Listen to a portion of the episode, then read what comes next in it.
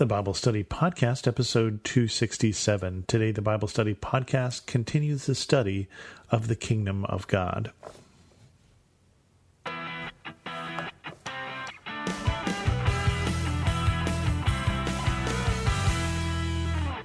Welcome to the Bible Study Podcast. I'm your host, Chris Christensen. Last week we started a study on the kingdom of God, specifically looking at references in the New Testament to the kingdom of God. We talked about how easier it was for a camel to go through the eye of a needle than for a rich man to enter the kingdom of God. And we also talked about how when Jesus was accused of casting out demons by the power of demons, he used references to the kingdom of God to talk about a kingdom divided against itself cannot stand. To start with, we're going to finish up the final two references to the kingdom of God in Matthew, and these are in Matthew 21 starting in verse 28. And to, put a little context here, Jesus is teaching in the temple in Jerusalem, and he's just been asked, By whose authority are you doing these things? And he doesn't answer the question. He asks them whose authority John the Baptist was using, and they can't answer that question without getting in trouble with the crowds. And so he tells them these two parables, and these would be related to the Pharisees. Matthew 28, Matthew 21, verse 28.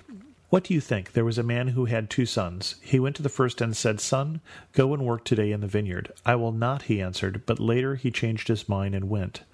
Then the father went to the older son and said the same thing. He answered, I will, sir, but he did not go. Which of the two did what his father wanted? The first, they answered. Jesus said to them, Truly I tell you, the tax collectors and the prostitutes are entering the kingdom of God ahead of you. For John came to you to show you the way of righteousness, and you did not believe him. But the tax collectors and the prostitutes did. And even after you saw this, you did not repent and believe him. They come and they ask Jesus about his authority.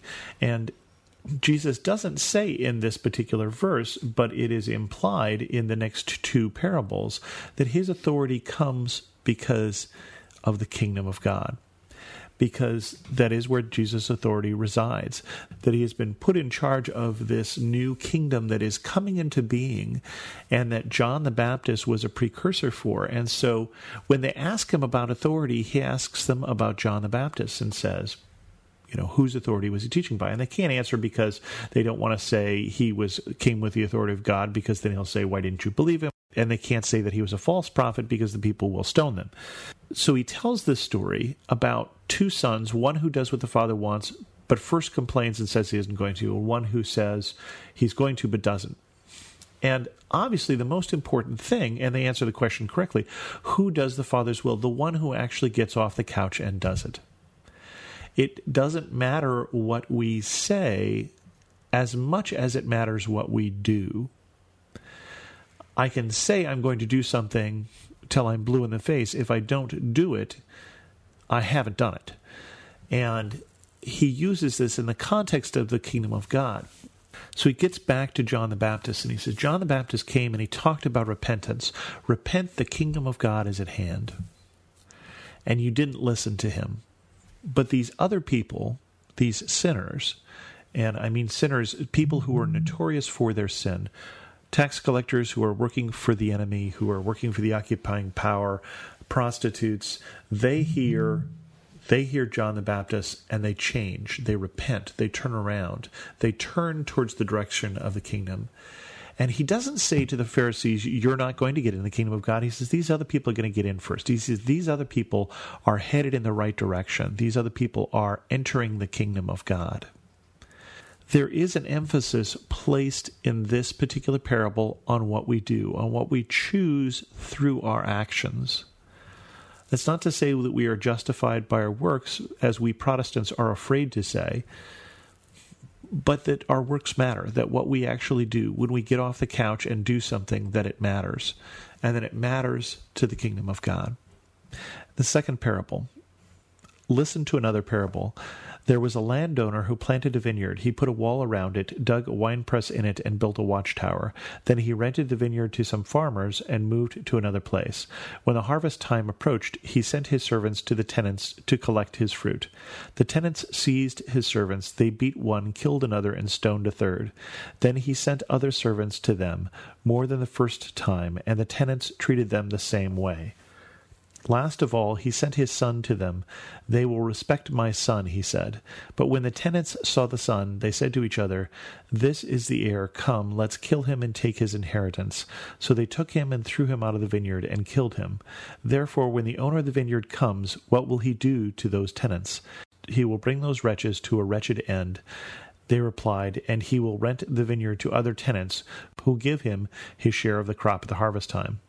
Jesus said to them, Have you never read in the Scriptures, the stone the builders rejected has become the cornerstone. The Lord has done this, and it is marvelous in our eyes.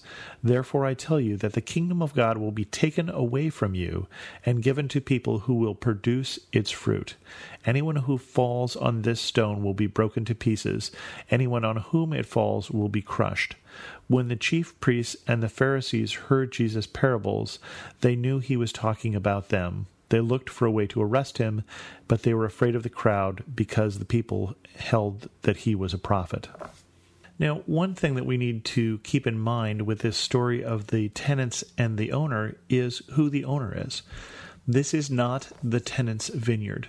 They didn't create it, they don't own it, they didn't deserve it. They were rented it.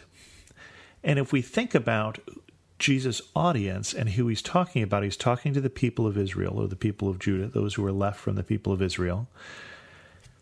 Remember, we just finished this study of second, first and second Samuel.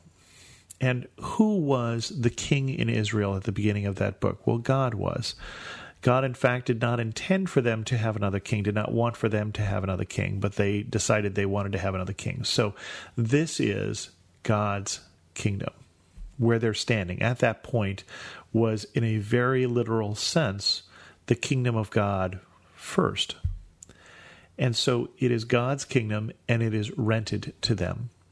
Is Jesus' analogy here is that all that you see is God's first. Now, I think that that's true of us also, that all that we have been given is God's first, and we only have it for a time. And we know that our time is limited here and that when we leave this planet, when we and when we leave this life, we don't take it with us. So in a very literal sense, everything we have, we have only for a time. We can only rent. So the second thing is when the landowner sends messengers and says, "Okay, give me my share of the harvest," he's doing what is his right. It's his land. He built the watchtower, he planted the vineyards, he built the wall and he's saying, I rented it to you so that you could run it and then you would give me my share. Now it's time. But of course, the people don't because they have lost sight of whose this is, right? When the owner's son comes, they say, if we kill him, then we can keep this. Well, they're not going to keep this. In fact, the landowner is going to come, he will bring the wretches to a wretched end. I love the poetry of that sentence. They're never going to have this, it's not theirs and they've forgotten both the right and also the authority and the power of the landlord when they even think about doing what they do, when they mistreat the servants, when they kill the son. So Jesus tells them this story. They correctly determine what would be the fate of these wretches and then said, Have you not read in the scriptures when it says, The stone the builders reject becomes the chief cornerstone? Jesus is going to be rejected by the chief priests and the elders that by his people. And he says, because of that, I want you to know that the kingdom of God will be taken away from you and given to people who will produce fruit. It's surprising the number of times in the Bible, and this is, I think, especially for me who grew up in a Protestant tradition, the number of times that that fruitfulness and works and those sorts of things are emphasized by Jesus. It's really quite a recurring theme. We had the parable just ahead of this, but at this point he's saying, if you don't show that you're an apple tree by producing apples, I'm going to take you out of the apple orchard. That he's telling these scribes and these Pharisees in particular that what you have will be taken away and given to someone who will use it wisely, given to someone who will do the good with it that the owner intends. And of course, the chief priests understand that Jesus is talking about them. He's already said the tax collectors and sinners are getting into the kingdom of God ahead of them, and now he's saying they may not be getting in at all. So, in these two sections, what do we learn about the kingdom of God? One is it's God's kingdom, it's His rules, it's His to give, and that He is looking for people who will be fruitful, people who will produce what God intends them to produce. And remember that a vineyard that doesn't produce fruit is useless. It might be pleasing to look at, but the purpose of a vineyard is to produce fruit. The purpose of the kingdom of God, the purpose of God's people, the purpose of the church is to be fruitful. It's not to be pretty to look at. It's not to be fun to go to on Sunday morning. It's to be fruitful. It's to change the world around it through the lives of those in it. That that is God's intention in his kingdom. With that, we're going to end this episode of the Bible Study Podcast. We'll continue on with this study as we go into Mark next week, as we look at many of the passages in Mark that mention the kingdom of God. If you have any questions, feel free to send an email to host at thebiblestudypodcast.com or leave a comment on this episode at thebiblestudypodcast.com. You can also follow me on Twitter at Chris2X. And if you're enjoying the Bible Study Podcast, please go into iTunes and leave a five star review as it helps people find the show. And as always, thanks so much for listening.